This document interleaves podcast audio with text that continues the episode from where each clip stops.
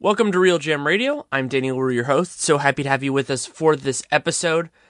I really wanted to talk with Royce Young, the Oklahoma City Thunder writer for ESPN, about this fascinating team, Russell Westbrook's amazing start, where they're going, and so many other things. And for those of you who've listened, some of my favorite podcasts recently have been with Royce because we start there and go in some fascinating directions on this team and where and where they've been a lot a little bit of that as well. And for those of you who like timestamps you can listen to that. Podcast runs about an hour. And we also have some great sponsors including a brand new one Shari's Berries. You can go to berries.com and there's a little mic in the top right corner. Use the promo code realgm. You're used to that by now. And you can get fresh dipped strawberries starting at $20 you can get double the berries for $10 more. I've tried them. They're awesome. I'll talk more about it when we get to that point in the show. Also, Blue Apron, the fantastic food delivery service. You can go to blueapron.com slash realgm and you can get three meals for free, including free shipping with your first order. And also our friends at Audible. You go to www.audible.com slash try now. You can check out their amazing supply of audiobooks and other projects that they do and it's an amazing service. I've been using it a lot more recently, and you get a free audiobook and a month trial subscription. So you should check all that out. But first, you can listen to Royce Young and I talk about the Thunder. We go for about an hour. It was a great conversation to get full context on what is going on there, what Russ is doing, and everything else like that. I hope you enjoy it even slightly as much as I enjoyed recording it. Thanks so much for coming on.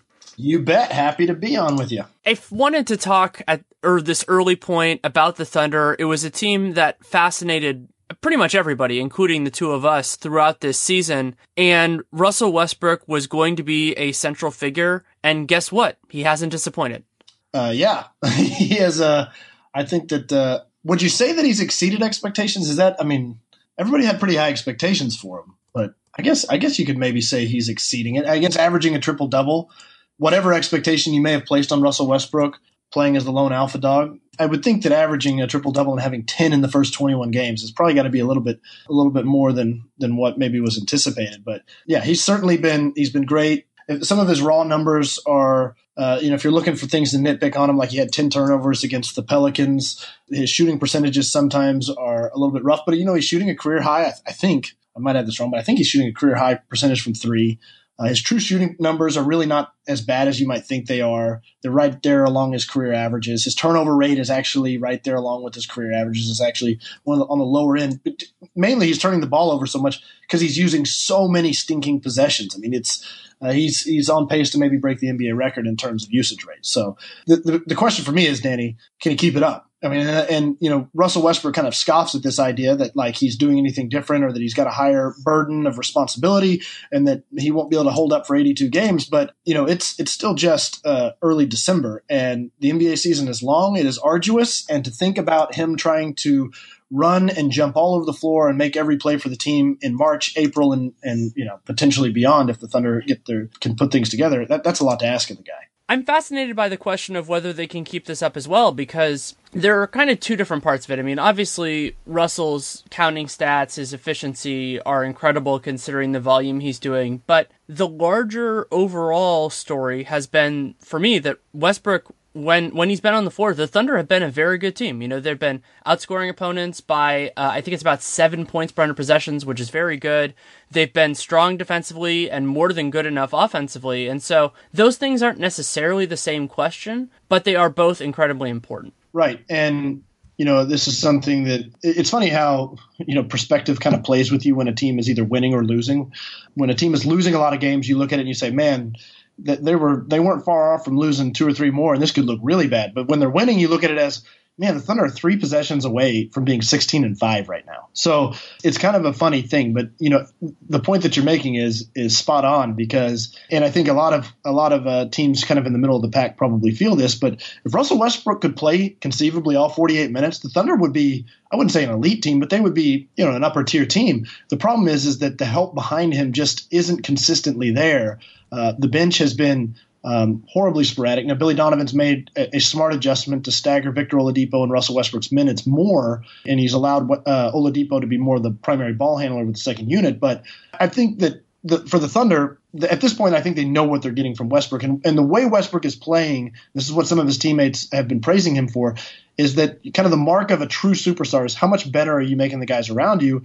And I, I think that you could say this year, even even with the crazy numbers, that Westbrook is making his teammates better. Victor Oladipo is having a really nice season. It's been under the radar a little bit just because he's playing with Russell Westbrook, but I think it's the be- most efficient he's been. His three point shooting has really come around, and defensively, I still worry about Oladipo, but that's not Westbrook's fault. You know, that's that's not right. anything there. But he's putting Oladipo in the right chances to succeed. And something I wanted to ask you about early on, just because I've been fascinated with it, is that the Thunder have defended well when Westbrook's been on the floor, but a lot of that is also, and it's hard to separate. I'm not saying it's one or the other. That they've basically kept Adams and Westbrook together almost entirely. And I'm not advocating for the stagger, but I wonder how you can parse this defense because Westbrook, you know, he, yeah, he did win Pac 10 Defensive Player of the Year back when he was in college, but generally speaking, he's been a little bit shaky on that end. So, how do you apportion defensive credit on this starting five? I think, yeah, Adams is obviously uh, a stalwart protecting the paint and protecting the rim. But to me, it's Andre Roberson. I, I, think Andre Roberson has taken a leap defensively,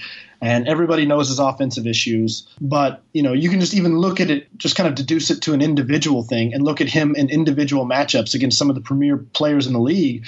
You know, I think Andrew Wiggins went four of 19 against him. James Harden had one of his worst games of the season. I think he scored 14 points against with Roberson almost exclusively guarding him the entire game. Carmelo Anthony had a, a, a terrible shooting night. Devin Booker had a bad shooting night. I mean, you go down the line, and Roberson individually has done an incredible job on a lot of the league's best offensive players. Now, you, you pointed out, and you're, you're spot on. Russell Westbrook is not as good a defender, I think, as a lot of people still think he is.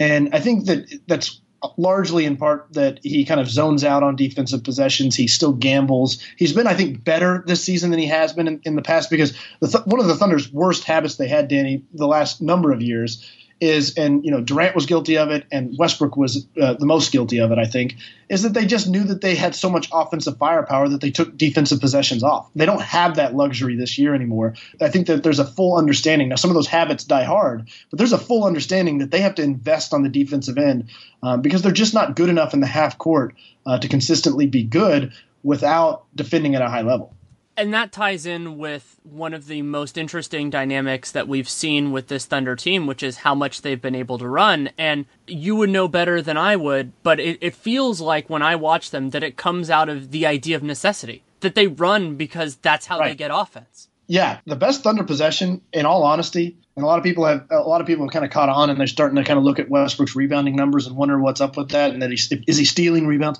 The, the Thunder's best offense right now is Russell Westbrook to grab a rebound and turn it into a one man fast break. I mean, that is he he breaks down opposing defenses. If his teammates run the floor with him, he can create a corner three for Anthony Morrow or Domantas Sabonis or whoever, Victor Oladipo, who like you you mentioned it, like Oladipo shooting like I think fifty seven percent this season on corner threes, which is an incredibly high rate and not sustainable by in in, in any means, but but yeah, that's that's the Thunder want to play with pace because they understand that if you get into a half court grind, there's still I think that offensively, Billy Donovan has actually made some nice adjustments and that they're growing and adapting a little bit. There's a little more side to side movement with the ball and players. Uh, but still, the Thunder are the Russell Westbrook show, and they're fairly predictable. But there's, you know, that they are able to generate offense at a high level when they're out on the break, and that's typically just generated by Russell Westbrook getting the ball and running with it it is amazing how much that depends on him. Oladipo can can handle it a little bit in that situation. I'd like to see him get more comfortable there because he can certainly do that. And Roberson is much better in that sort of a setting. He also makes good decisions for the most part. Like Roberson, it's it's underrated. You know, we we think about the basic tools for a an offensively limited guy, but what Roberson does that's good is he does he he makes he makes reasonable decisions when the ball's in, like when he has to make that spot. But I was thinking back to that play last night against the Pelicans where they had that really weird late fast break where I think it was three passes in like two seconds. right. Westbrook threw it over his head, and then I think I think Oladipo to Roberson. Yeah, that's not representative of everything else, but it's like you know that's where they're in their natural state. And how far away are we from Cam Payne? Like, is that is that like is is that is there really a timetable on the horizon, or is that something we just kind of have to wait for? They've been quite vague with that, honestly, Danny. It's it, you know the, the the original timetable with him was you know reevaluated. I can't. I think it was in six to eight weeks or something, which is like I think we're about in that period of time. Now I, have seen Payne out on the floor. He's you know was in sneakers last night. I I, I don't really know this for sure. Uh, we haven't been briefed by the team on it by any means, but it's pretty apparent that he's starting to go through some light on-court workout stuff. As far as I know, no setbacks. You know, there, you know, he elected not to have surgery on the foot after breaking it uh, a second time. He had surgery on it over the summer, so he elected not to have a second surgery, which is a little bit of a risk. That's the opposite uh, of Durant, right? Right. You know, Durant had the surgery and then tried to let it heal, and then they adjusted the screw, tried to let it heal, and then they finally just pulled the plug and just. And and, and the big reason for Durant's was is that he's and I'm sure you've seen his feet, Danny, but it's like Kevin Durant has some of the most unique feet in the entire world. So, yeah. um, and, and Payne's you know, Durant's was different in that his just didn't heal right. Payne's healed right. It's just that he landed on it awkwardly and rebroke it, basically, uh, or re or rebroke he rebroke broke a bone near it. I don't think he actually broke the same bone. He just rebroke a bone near it.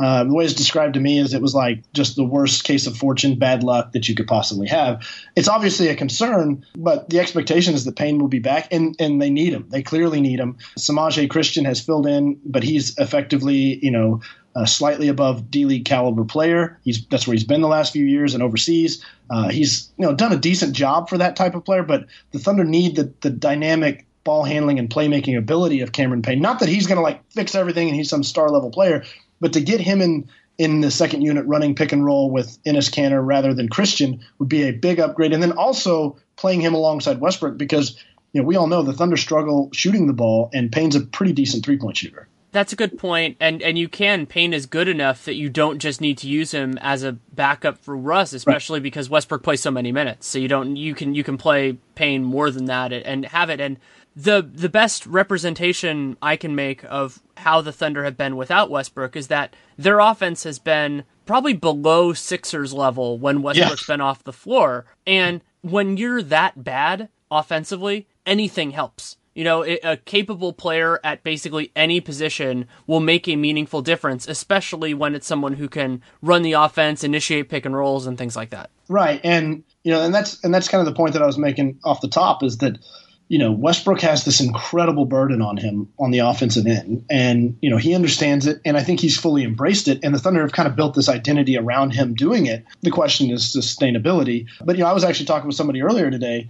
You're a smarter basketball person than me, Danny, so you can probably tell me how I'm wrong. But in some ways, I feel like this Thunder team kind of mimics the Rockets team that went to the Western Conference Finals a couple years ago, in that James Harden did so much offensively for that team. You know, if you look at the Thunder's numbers, they create a lot of corner threes and they score a lot in the restricted area. They're bad in the mid range. They don't get to the free throw line that often like the Rockets necessarily did.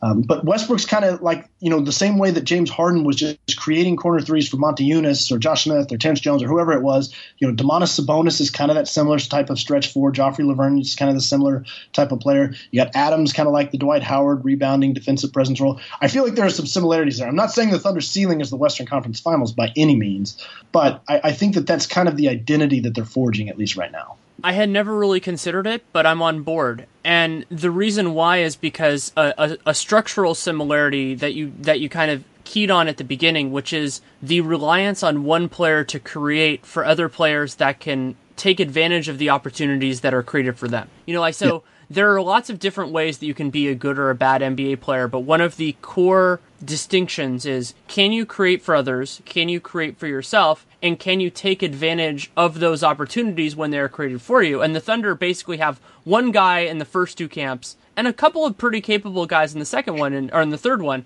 And that's what Oladipo has been very impressive yeah. at so far this year. And one of the things that I was looking at kind of as I was prepping for this, and this ties in exactly with what you're saying, is that you can get on, on the NBA media stats site, you can get a shooting by area when a player is on and off the court. And the Thunder are shooting 10% better in the restricted area and taking 5% more of their shots from there when Westbrook is on the floor. So basically, he's fundamentally changing their offense. They're they're shooting more corner threes, fewer above the break, and as you said, they've been doing really well on corner threes. And so Westbrook is basically forming their offense. And when you look at the rest of their team, you're like, well, nobody else could do that. Right. and it's a, and it's a it's a risky proposition, of course. I mean, you sure.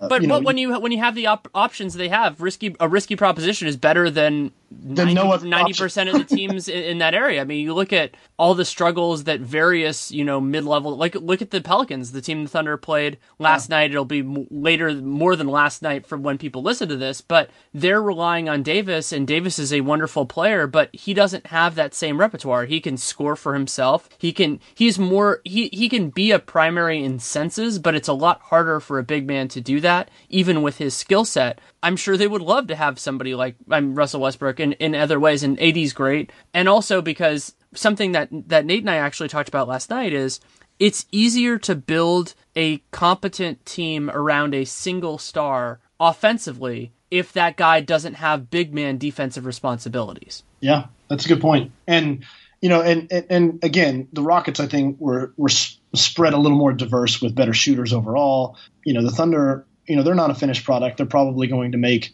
uh, another move or two. They're probably going to be active around the trade deadline. They Sam Presti's not doesn't have his arms behind his head and feet up on the desk and saying, "Yeah, this is the team I want for the rest of the season." They're they're going to try to to adjust it and tweak it in a way. But you know, it's it's it's similar in the way, and I'm not comparing Russell Westbrook to LeBron James, everybody, but like it is similar in terms of of the way that LeBron can just influence a game in so many different ways offensively just by his presence and the way he can create for everyone at all times and then and, including himself Westbrook does kind of that similar type of stuff. LeBron's obviously the most, maybe the most freakish player in NBA history because he's six foot nine when he's doing it, and you know 260 pounds. But uh, you know, it's, it's I think that that's kind of the design the Thunder are trying to operate with here. Is you know they and this has been awkward for them too, Danny. You know they've gone from this true two headed attack of Durant and Westbrook that they've been riding with for the last three or four years and to now you know a solo show. And i think it's been a little bit uncomfortable for westbrook who has dove headfirst into it. I'm sure he's relishing this but you know it's it's not been the easiest thing in the world for him.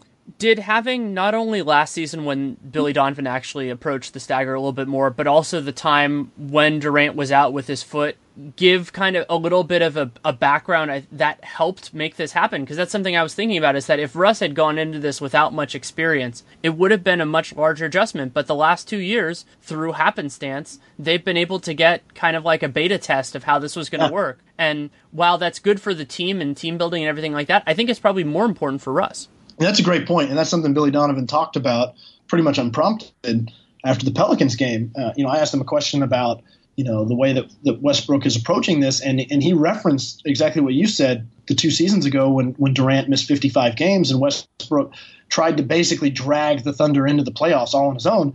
And, you know, Westbrook led the league in scoring that year. His usage rate was, I think, around 45% in the games that Durant sat. But he he took a much different approach in those games. Now, they, they didn't have a training camp. They, they weren't prepared for that. They always assumed that Durant was going to be able to come back. So it wasn't like that they were changing their whole offense and, and restructuring everything like they have now. And they, you know, they haven't been, they're more prepared, I think, now. Uh, but I think that for Westbrook, that was kind of a, you know, he tried to just beat teams almost exclusively on his own. And I think that he is approaching it now in a different sense and having learned from that to look at it as, you know, he can get his own also, but he, if if they're going to be successful, he's got to make everybody else better. He's got to he's got to lift all the other boats as well. And I think that, like you mentioned, I think that that sort of thing, and then along with the staggering, has kind of been eye opening to him that he can't just walk out and expect to shoot 35 times and and you know beat somebody on his own. It's got to be with the help of others.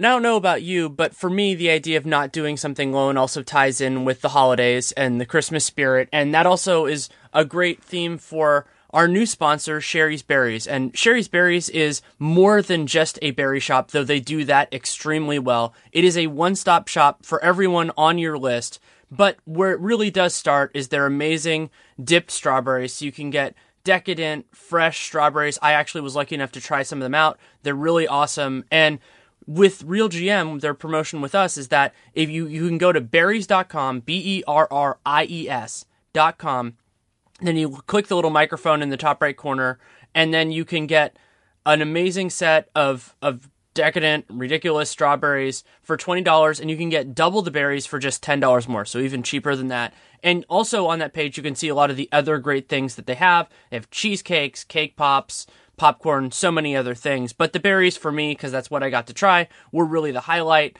They're the berries themselves are huge. They're fr- they're fresh. They're they tasted great, and they're dipped in chocolate, and then usually they have something else on the top, whether that's nuts, chocolate chips, something of that nature. And I really did enjoy them. Got to share some of them with friends and family. They all really enjoyed them as well. So you can go to berries.com, use the promo code RealGM, check it out for yourself. I, I highly encourage you to. And Shari's Berries is awesome enough that they're actually doing a first ever in any of my podcasts, a specific promotion just for RealGM Radio. They're not doing this with anyone else. We talked about the idea about a month ago, and they are doing a contest. And so what the contest is, is it is a Christmas gifts story contest. And so basically what you do is we want it to be basketball specific, ideally NBA, but it can be basketball because, you know, they're, they're, the gifts are, are what they are. And so you can do this two different ways. Either you can tweet using the hashtag my best NBA gift or my worst NBA gift and you can put your story there. But if it doesn't fit in 140 characters, and many of these don't, you can also email me, Danny Leroux, NBA at gmail.com the best stories, the best gifts will get gift cards from Shari's Berries. And these aren't small gift cards, these are $50. And so it's going to run over two weeks. I, I don't have a specific endpoint. I'd love to have everything by December 15th, but it might be December 20th. It'll depend on submissions. So you send your best things. I will look at them myself. I will call them and then other, I will consult with other people whose opinions can be great on this. And the better the story, the more likely you are to win. So it can be best or worst. Both are great and you, the, give contacts and everything like that. So again, you should check out berries.com, use the real GM promo code, and that's B E R R I E S, Shari's Berries, and then you can also use the my best NBA gift, my worst NBA gift, and maybe you can get $50 so you can try out Shari's Berries for yourself. Now back to the conversation with Royce Young. And the idea of how he needs the help of others is something that I've been interested in when I watched the Thunder. And what I was wondering for you, as somebody who's been around not only this team but around a lot of these players for a major for a lot of their career, is from what you've seen so far, who do you think is playing above what you would expect moving forward, and who do you think is playing below what you would expect moving forward? That's a, that's an interesting question because I don't really necessarily think anybody. I mean, I think in some ways Oladipo is playing above it, but just in the sense that he is shooting the ball, catch and shoot numbers and corner three numbers above the expectation. Now, I, I don't think Oladipo is necessarily playing above like what his career standard would be. You know, he, I think you know the book on him in Orlando was that you know, he didn't get to the rim enough, didn't get to the free throw line enough, and didn't finish enough at the rim, right? So I think he's got some of those same issues. Westbrook is, is even, I think, exceeding expectations, but, you know, he's the, we're, ta- we're removing him from the discussion. I think Steven Adams has been the guy to me that, and, and I, I, would say Adams is having a nice year, but I think that after the way he performed in the postseason, I think there was somewhat of an expectation to him for him to take a really significant leap forward and really, be, especially remove Durant, you move Ibaka, that Adams would become kind of uh, Westbrook's running buddy almost in a sense. And Adams has been good this year. There, there's no question about it. I don't think that he has necessarily taken the the, the sizable leap forward. Um, the other guy that I think has been somewhat moderately disappointing, but I don't think it's necessarily surprising. But you know, Enes Kanter has not posted like really big numbers. He's still you know 15 to 20 minutes a game. Billy Donovan obviously does not trust him on the defensive end for good reason. Um, but you know, with the uh, removal of some of the offensive stars, there was kind of a thought that maybe Kanter would factor in at a bigger level. The Stache Brothers lineup of Adams and Kanter together might play more and more. That really hasn't played out so far this year yeah, that's been a part of this story is that the Thunder have been looking for contributions from a lot of other guys, you know, like outside of the, the couple that, that we've talked about so far. And those players really haven't delivered either. Anthony Morrow, still, I, I still say this as crazy as it sounds, that Morrow is still the best catch and shoot guy I've ever covered and I've covered Steph Curry's whole career. He was one of those. I I, I remember once just watching him shoot in. I was warm ups or practice or something, and he just couldn't miss. And then this year he's shooting like twenty nine percent from three. Yeah. And the Thunder would love to have, even if it was only for ten to fifteen minutes a game, if all Morrow did was just hit catch and shoot threes, that would be enough. Yeah, and uh, you're right about Morrow though. I, one of the most impressive things. And, and, you know, you watch Steph Curry on a consistent basis. So, I mean, you know, impressive when it comes to shooting. But watching Morrow go through his like quick trigger catch and release thing where he doesn't bring it down, you know, he'll he'll shoot a bunch of those in warm ups. Is one of the most remarkable things to watch him swish 15 or so of those in a row where he just catches it at his face and just flicks it up there. It's amazing to me. But but Yeah, no, he- no, I've seen him. I think I've seen him hit 46 out of 50 from three. Maybe not all that quick release stuff, but all all that kind of thing. I mean, like it, it gets talked about a lot that players can shoot a lot better in practices than they can Right. in games for a million different reasons, and all of them make sense. You know, like Dwight Howard makes free throws in practice too. Like this Oh, is yeah. these are these are good players, and it's a big adjustment. And to see that kind of a thing from Morrow was really impressive. And it's also like I've watched uh, the, during Team USA stuff. I watched Clay, and you know Clay is a remarkable shooter. He can when he has his feet set, he can do it. But like Morrow, you you were shocked when it didn't go in, and that's a different thing with him. And also part of it with Steph that's different is that Steph tries such ambitious stuff because he wants to, whereas Morrow was more staying in his lanes, pushing himself within that lane. And Curry's just like, oh, I'm just going to shoot from the logo for 10 minutes. Like Right. that's it's a very different mentality. But just watching a guy take the shot that players spend their entire lives trying to do. And the NBA three, for those who have never done it, like I've been on an NBA court and tried to shoot him, like it's a long shot. Like I used to fiddle around with the college three, but the NBA three is a lot further. And to see a guy just just nail those with that kind of consistency is awe inspiring. Yeah, and you meant that's the thing with Steph. I mean, Steph's degree of difficulty, sometimes self-induced, is just um, amazing in the way that he can hit them.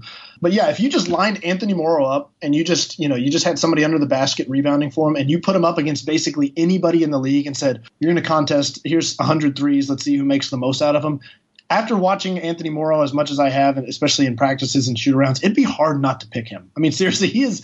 It is amazing how good of a, a just pure shooter he really is. Now, like like you mentioned, it hasn't really played out so much this year. I think that he's had some trouble with rhythm. You know, early in the season, Billy Donovan was trying to play rookie Alex Abrines. Uh, he, those minutes were going to Abrinas rather than Morrow. So I think Morrow had some trouble getting into a rhythm. You know, Morrow, I think, missed his first 11 threes of the season. Some of them forced because I think he was trying to kind of generate some rhythm. But they need that. They need Anthony Morrow to provide an offensive spark. And Donovan has gone to him for the last two and a half weeks. And it's not just the spot up three point shooting. You know, Morrow, one thing I think in his game, Danny, that he didn't get enough credit for is he has really developed the ability to pump somebody, take two or three dribbles, and hit a little floater, hit a little uh, pull up jumper. And he is a much better two point shooter than I think a lot of people realize. it is a more recent development, but you're absolutely right. And another guy who I think he's been better this year from what I've seen than than last year that could also help try to answer this is Kyle Singler. Yeah, and Singler's been a train wreck again. I mean, just- But but would you say he's been less of a train wreck than last year? um, I don't know if I could say that. Well, maybe so. You know, he It's it's, he- it's a it's a very strange comparison to make. Yeah, I mean, he. It's like the train rolled off the tracks and flipped over, and maybe this season we could just say the train rolled off the tracks and just stopped slowly in the dirt.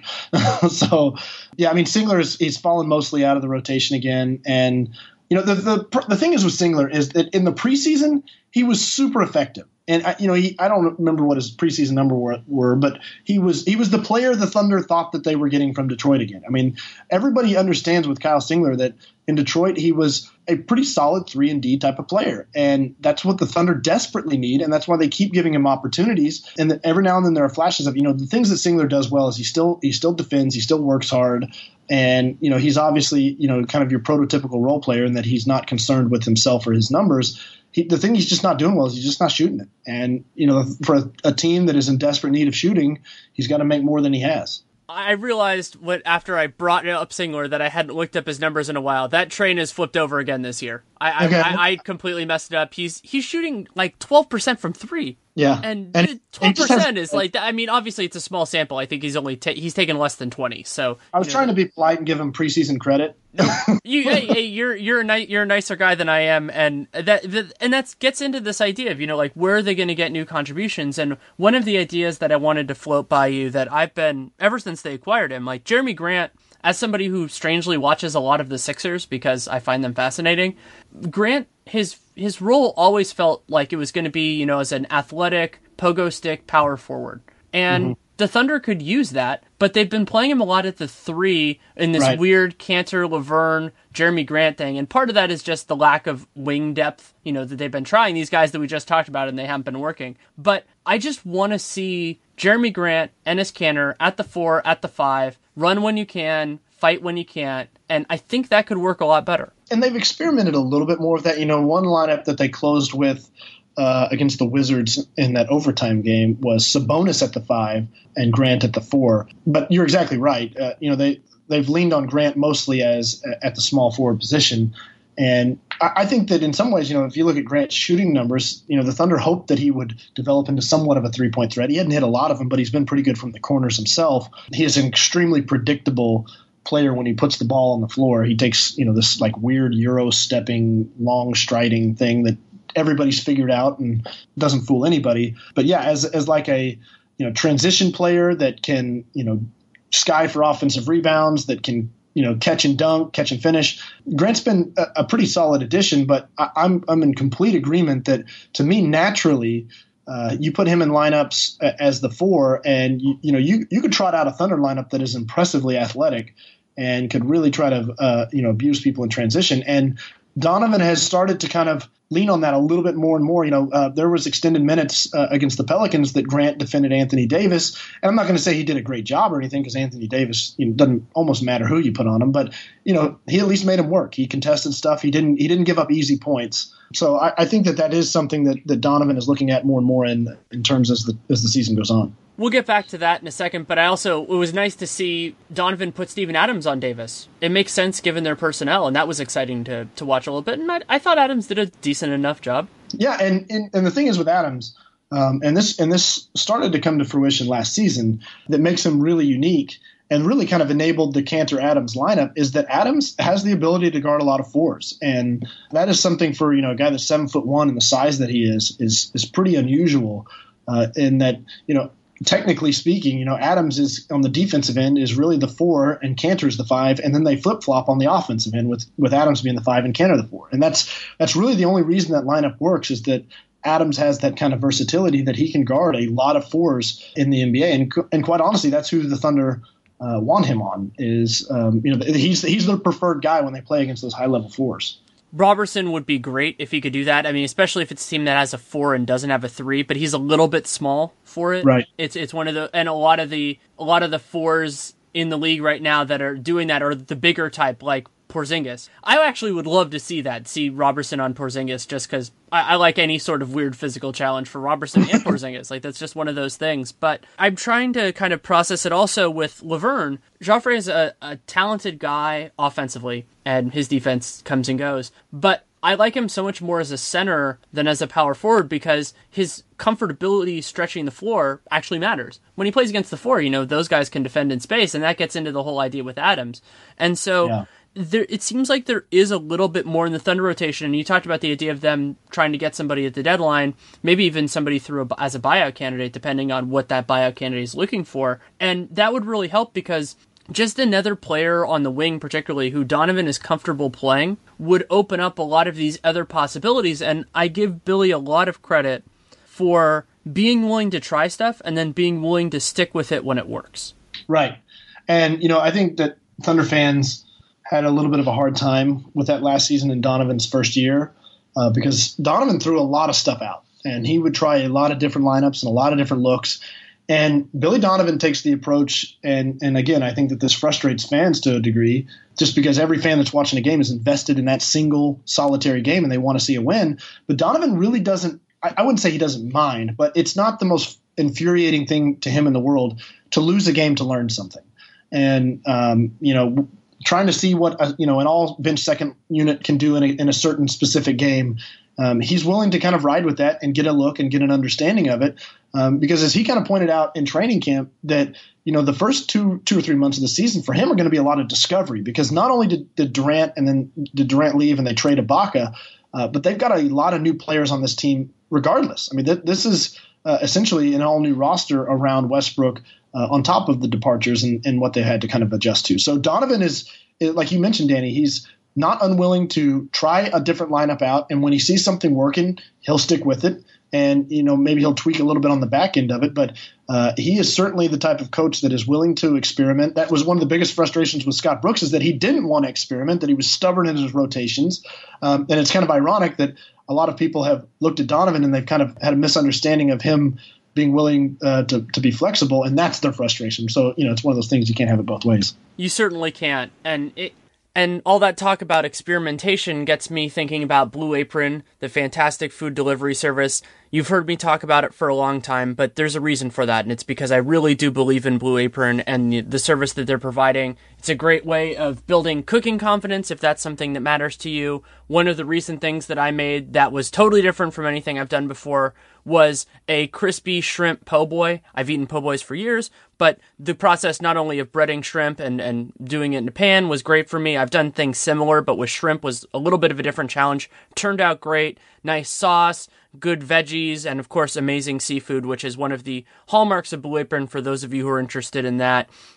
So, what you get with Blue Apron is is a lot of different things at once, depending, and it's great for a lot of a lot of different approaches. So, if you like eating great food, there isn't really a better way to do that, especially in your own home, than Blue Apron, other than those of you who are lucky enough to either be or live with amazing chefs. Even then, it's great food, and you can either use it as a way of to building your own cooking confidence or as a jumping off point to do your own thing. You can do whatever you want. I think I mentioned this before that I've adapted some of their own stuff as I move forward. It's an inspiration of working from that.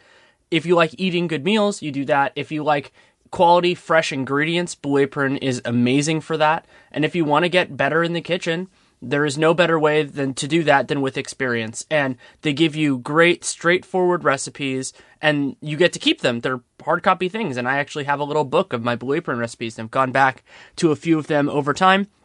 You get the confidence to do it yourself to try new to try new things and to develop new skills in the kitchen, which is an important cornerstone, just like on the basketball court, to getting better, to getting more versatile. So you can try it out for yourself. You go to www.blueapron.com slash realgm. You get three meals for free, including free shipping on your first order.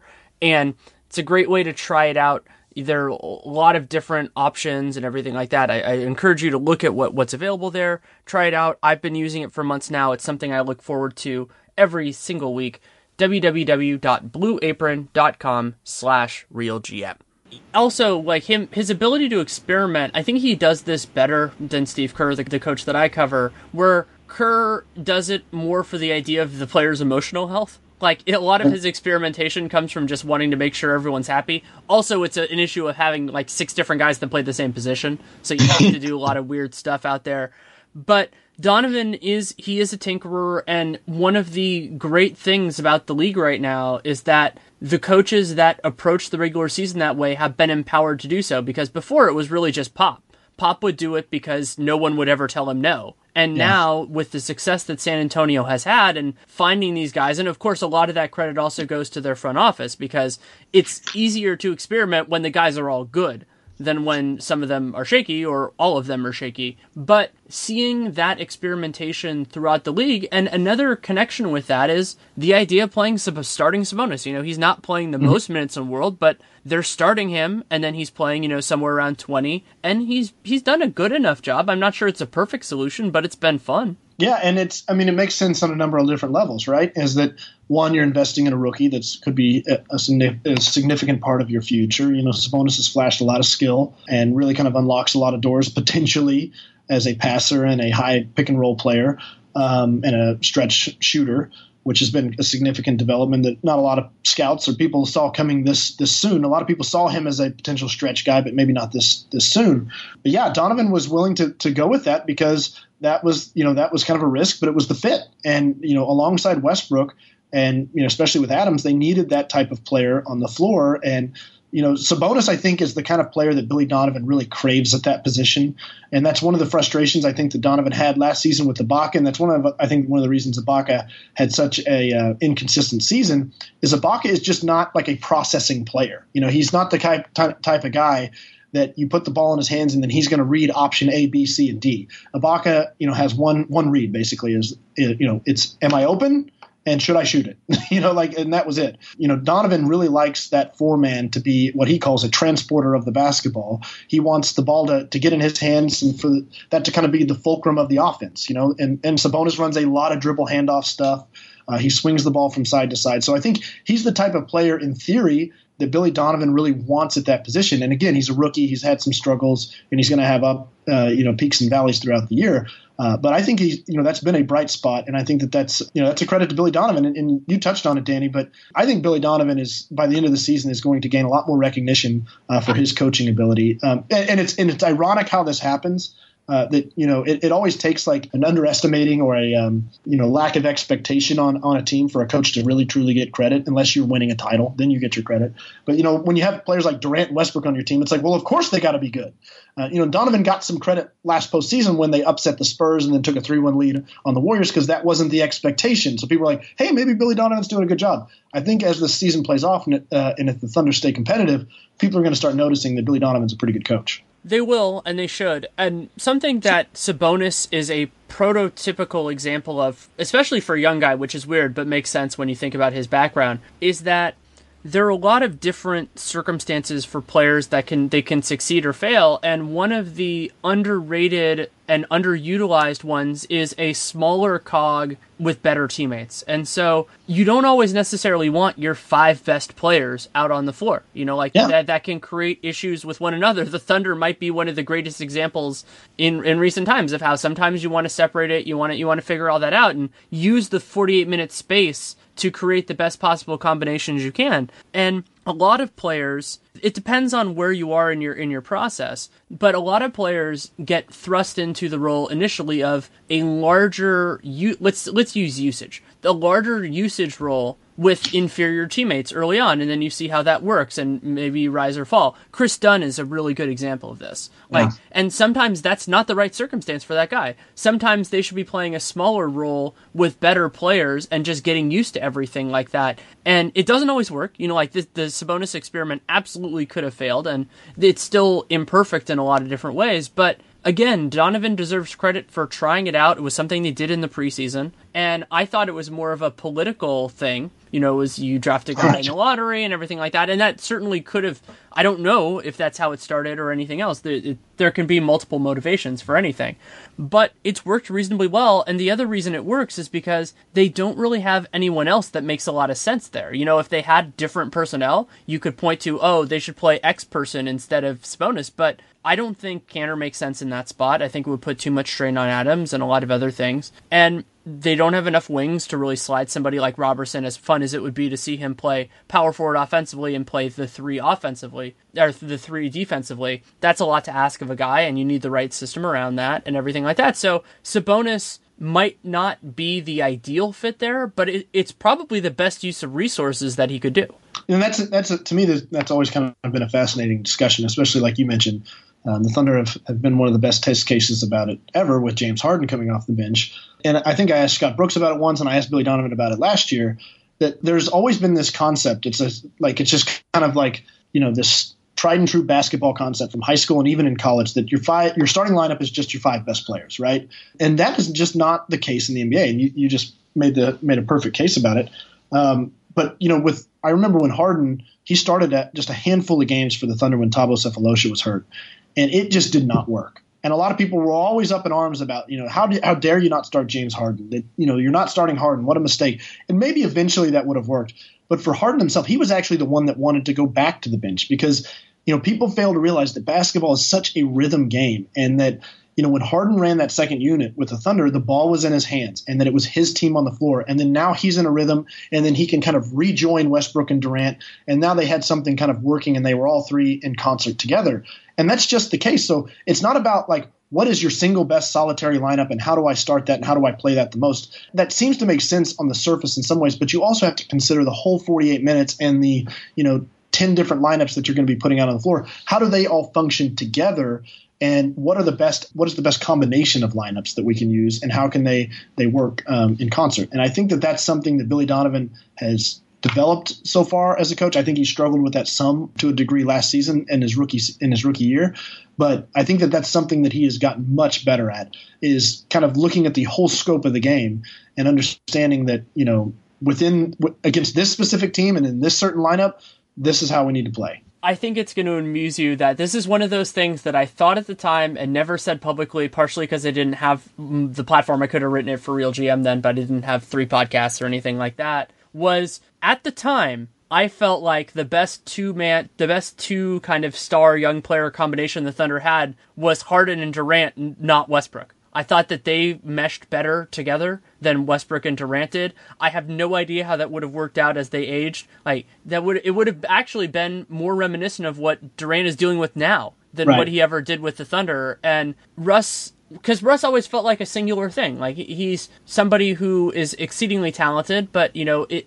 the the whole team takes on his personality to a point as much as you can. You know, like there's right. so there are certain parts of Russ that you can't replicate in other human beings, but that always felt whereas Harden was more kind of simpatico with those kind of good players and I think we're seeing that a little bit with the Rockets and what made that Thunder team going back so fascinating was that if they had had a coach that really experimented more and that that really Uh, tried to figure out that 48 minute space like as those players grew into what they became and they wouldn't have grown into that playing together because there just wasn't enough real estate. But it would have been so much fun to see, like, giving them a true experimental coach to say, let's throw a bunch of crap against the wall with the most talented young roster that has existed in, in recent time. Yeah, what if Westbrook was the sixth man? I mean, seriously, that's. I think that's what I think that's what the end game. And then you could have played one of those like off-ball ones. Like I'm not saying Dellavedova would have been perfect, but you, there there are an army of guys that play the one that would be better off ball. I love this idea because you know a lot of people always painted it, Danny, that it was the Thunder picked between Harden or Ibaka, right? Just because they, you know, Ibaka was re-signed and, and Harden wasn't, and that that was the choice that they were making. To me, the choice was always Harden or Westbrook, and they were choosing between those two guys. And you know, the Thunder chose Westbrook in effect uh, for a number of different reasons. Whatever you want to choose there, that they, you know, on the court, off the court, number of different things that they they felt like Westbrook was more uh, in line with their organizational culture and all that good stuff. But you know, I think that that is just a it's a it's an interesting topic because, like you said, what makes the Thunder, I think, you know, the Thunder quote unquote super team that they had, you know, building different than like super teams like the Warriors or even the the Heat is that the Thunder, you know, they had three guys. Then while they were very young and they were going to have to learn, but all three of those guys were just isolation play, you know, heavy players. You know, the year that they went to the finals, the Thunder were dead last in the league in assists. They were almost exclusively an isolation team, and they still they still knew how to win. But there was room for growth there, like you're mentioning, and uh, I think that that was going to require some outside the box thinking, and they never quite got there. You know, it's one, obviously going to be one of the great what ifs uh, in NBA history about trading Harden, but yeah, I mean, it's it's it's a pretty fascinating thing to think about and something that I, I focused on a lot then and the chronology in my own career has made this a more interesting thing for me is that when the thunder were when they came on the warriors were still not good. And right. the warriors and what i noticed about that thunder team was that they were really young and they had great personal chemistry. Those guys really enjoyed each other's company. They liked each other. And that's the other parallel with the warriors before this year is that they all came up together and you can build that chemistry. I think Bill Simmons has talked about this before in terms of like bands, like the bands that became friends when they were younger generally stayed together better because they didn't have all of those other kind of stuff. Like U2 is probably the best example of this. And right. that's what the Thunder were like to me. When I wa- when I went in their locker room, I went, "Wow, these guys really like each other, and that's going to lead a lot of this to work." And that's what happened with the Warriors. It's like Curry, Draymond, Clay, you know, like they all rose together and everything like that. It probably wouldn't have worked if they hadn't built that personal chemistry beforehand. And that's another part of what makes the everything so haunting is that while there were all these kind of festering issues that would have become an issue with the ball and the ball being in multiple people's hands and all that kind of stuff, it's like if you can make the personal part of it work, it gets a lot easier. It's not it's not easy. It's not easy. It probably right. never would have been smooth, and it would have worked in a way that even as as good of friends as everybody always talks about LeBron and Wade were, it's a different thing to have your basketball adolescence in a way with those same human beings. Yeah, and and that's the requirement for for that type of team is that you know there there has to be a, a, sense of sacrifice and a sense of understanding within each other. And and that's you know that's one of the reasons that that Thunder team was was so fun. And that's why I think so many of us were were disappointed to see it break up. But uh, that you know how they interacted and how they worked with each other is what made them really special because you know you can you can go out and everybody wants their numbers especially early in your career. I mean everybody's trying to find their own ways. That's why these super teams don't typically form through the draft like the Thunder did it because there's too much at stake and there's too much in the way in, in, terms of the growth and development of them. For the most part, you know, it's it's when guys hit 27, 28, 29 years old and they start looking at their careers as a whole and what they want to accomplish and the things that they want to do. And then there's a little bit more humility to themselves. You know, they've had all-star games put down, they've had MVP trophies won, you know, all NBA teams, all that stuff. Um, that's what I think made it so difficult uh, for that young Thunder team to kind of overcome is that all those guys were trying to make their way in the league, and they all wanted those individual things along with they. You know, it's not that they didn't want to win, but you know, those two things are kind of fighting against each other. You know, I think that some of that stuff obviously played a part in that. That's a great point, but we need to take a quick timeout to say a few words from our sponsor, Audible.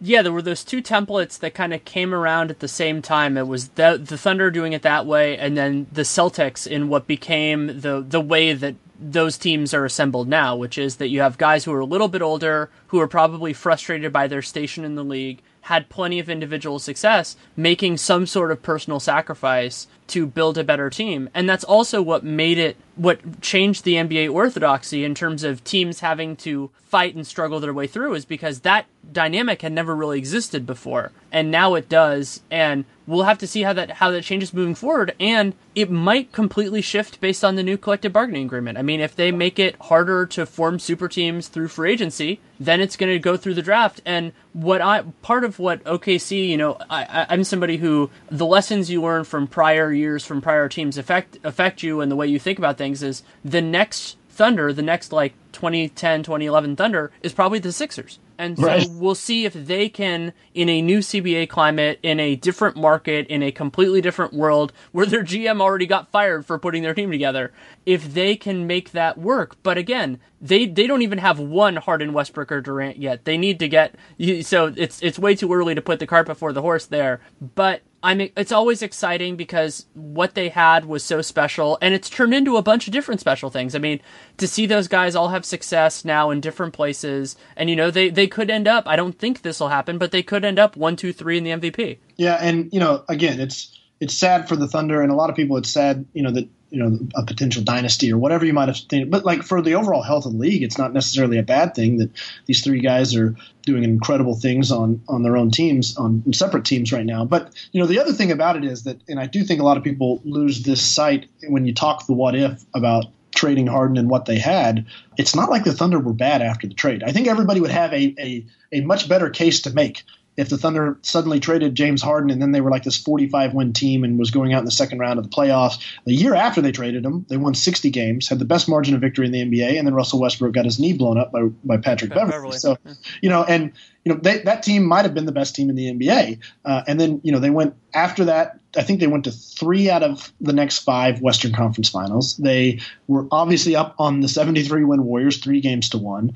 Um, if Kevin Durant were to come back, this Thunder team that they would presently have might be the favorite to win the NBA title. Uh, with the moves that they made, because Oladipo, in a lot of ways, not that he was going to refill the role of Harden, because I mean Harden is you know on another complete planet than Victor Oladipo, but like he was going to recreate at least a sense of that in terms of what they had in that second unit. And you know, Durant obviously didn't stay, so like that was like the Thunder's kind of thinking all along is like they wanted to get to the the primes of Westbrook and Durant, and they felt like trading Harden was going to enable them to get there while having the assets to build out a team. And they, they would have had that. I mean, I, I think the Thunder, maybe you disagree, but I think the Thunder probably would have been the favorite coming into this year. And Durant leaving is what really messed up the plan more than anything else it would have been tough defensively, but if Durant plays the way he did in the Western Conference Finals and against the Spurs, it would have been very possible. I mean, it would have been a, a kind of a coin flip in, in the playoffs between the two. They probably would have ended the regular season with a worse record just because that Warriors team would have would have gone in a different direction. But the regular season also doesn't really matter between those two teams. And I was going to end with a different question, and now I'm going to ask one quickly before that, which is since you brought up the Oladipo trade, from what you know, was that kind of basically was that one of those circumstances where Presti just thought this is a good trade no matter what happens with Durant, right. or was there kind of an eye on well maybe he's going to leave and we do it that way? They saw it as this only increases our odds of keeping Durant you know, first of all, Durant liked the trade. You know, it's not as if the Thunder did the trade without having a very clear and present knowledge that Kevin Durant was in support of the trade. Um, they would not have made such a bold move if if Kevin Durant was like this big Serge Ibaka fan and was like, oh, that's going to greatly upset him. I mean, let's not kid ourselves here. Presti was in communication with Durant's people and Durant himself about that move. So Durant was in favor of it. Uh, they felt like that that was going to um, you know increase their their chances. But then there's no question about it, Danny. On the back end of it, that it did it did uh, give them a, a, nice little plan B. Uh, should Durant leave, and that's why it was kind of a win-win in Presti's mind, and that's the reason that he went ahead and pulled the trigger. Because look at it from the other side. Let's assume that, that he didn't make that trade, and Serge Ibaka is still on the Thunder right now. You know, you've got a you know what is Ibaka? I think 27. He's on an expiring deal, and made it fairly clear that he he was uh, going to explore opportunities in free agency the following summer. So the Thunder might have one year of Serge Ibaka. Um, instead, now they have you know Victor Oladipo locked up for the long term. They have Domantas Sabonis on a rookie contract, and now what's turned into Jerami Grant because Ersan Ilyasova turned into Jerami Grant. So the Thunder were able to kind of restock the cupboard a little bit in a sense by just moving Ibaka. So it, it was it in Presti's mind it was a win-win all the way around. And, and I think it's it's probably fascinating to think about if Durant had come back. You know, watching this team play, I think it probably would have been a little bit of an interesting thing to see is would they have been as good in the present moment without Ibaka? Because Ibaka did a lot of important things for the Thunder. A lot of things that, that he didn't get enough credit for, quite honestly, is, you know, his, his block shots came down last year, but in terms of his help defense and just his ability to switch on to smaller players, I mean, Ibaka was a, an integral part of the Thunder's success last year. So that would have been an interesting aspect of it. But it definitely has worked out the best for them, especially with Durant leaving they also would have had the opportunity to deal more in the world where they already had dealt with the stagger and just exploring to see where where those guys would have fit together, how they want what kind of combinations would have worked and everything like that. And my last question is kind of along along part of those lines, which is just assuming reasonable health because of course that's the wild card that we can never deal with, but we can't predict that, so we might as well not waste the time where do you see this regular season turning out? And if it goes to the playoffs where do you see that turning out?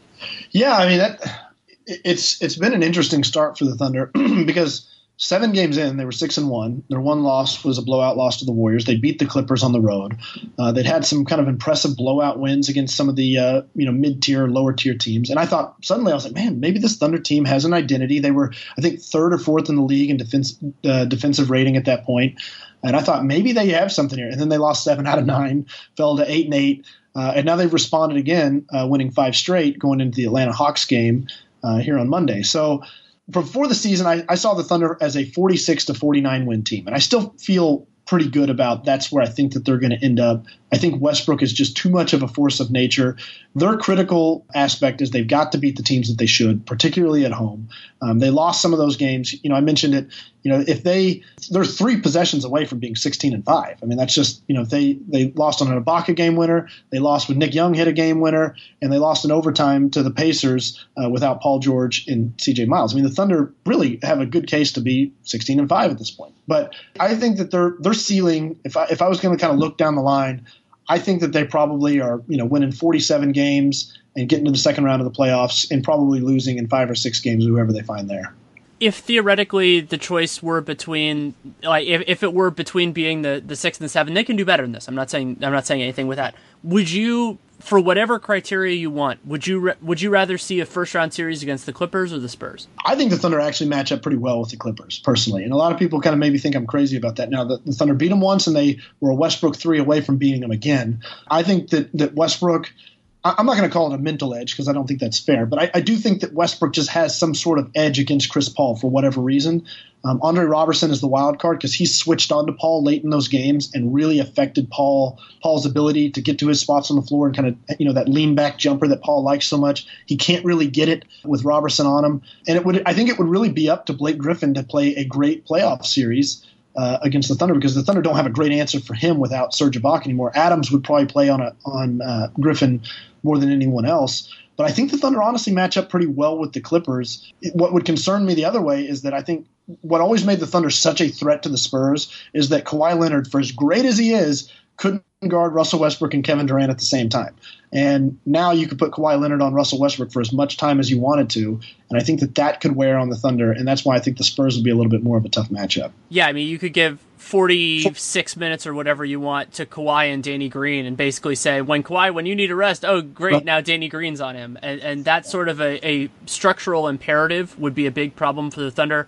I've been thinking oh, for the last couple weeks about the idea of a Clippers Thunder series and would be very excited. Thunder Rockets would also be a lot of fun for other reasons. I mean, the whole Patrick Beverley Russell yeah, right. thing would, would scare me just because Beverley Beverley can hurt people all the time. It's still amazing to me that he was not involved in Steph Curry's injury, which happened against the Rockets. Instead, it was Sabonis or I mean Motiejunas's back sweat. But same basic thing, and so what I've been so thrilled by, beyond Russ being Russ and everything else like that, is that the Thunder, wherever they fit into this mosaic, they make everything more interesting. And so I don't know if they're going to win in the first round or where they're going to be, but no matter what, that series is going to be compelling. And if they make the second round, that series is going to be compelling too. And that is a victory in a sense when the team loses one of the three best players in the world and doesn't really have the means to replace him to be that good is awfully impressive. And that's an excellent point, Danny. And I think that's something that a lot of people hopefully are going to catch on to as the season goes along. That the Thunder are not perfect. They've got flaws. They're in a tougher position than they've ever been in. But compare them to other teams that have experienced this type of loss. And not, you know, other teams like Denver and Orlando, New Orleans, they made a trade to try to restock themselves uh, and preemptively before losing a player for nothing. The Thunder lost Durant for nothing. Like you said, they had no means to replace him. They they they they lost the guy, and he was the franchise. So for them to respond in this way, and this is something I've been saying a lot on uh, local radio in OKC. If I was going to define success for this Thunder season, of course, you know you, you want to you know place high goals and whatever they may be. To me, it's win enough games for Russell Westbrook to reasonably win the MVP. I think that that would be an incredible achievement for both him and for the organization in the wake of Durant leaving, and then take your chances in the playoffs. And like I again, I, I don't I, I, said that maybe their ceiling would be the second round. That's not what I'm necessarily predicting. I think they would have the chance for that. And if they got in a series with the Clippers, I, I would pick the Clippers to win. But if you you could give Russell Westbrook the opportunity to play four perfect games, and if he could do that, they could maybe win that series. I think that that's that would be an incredibly successful year. I'm already looking forward to the possibility, and thanks so much for taking the time. You bet, man. Thanks again to Royce Young for taking the time. You can, of course, read him at ESPN, ESPN.com. You can follow him on Twitter at Royce Young, R O Y C E Y O U N G. Love talking with him about the Thunder. Defining success, like we talked about at the end, is something that I'm interested in with almost every team, and I'm happy he got to it because I sillily did not ask him that question, which I always enjoy. And Royce is a great guest for exactly that kind of reason because he knows where we need to go in terms of a conversation, and it's always always fun to to talk with him.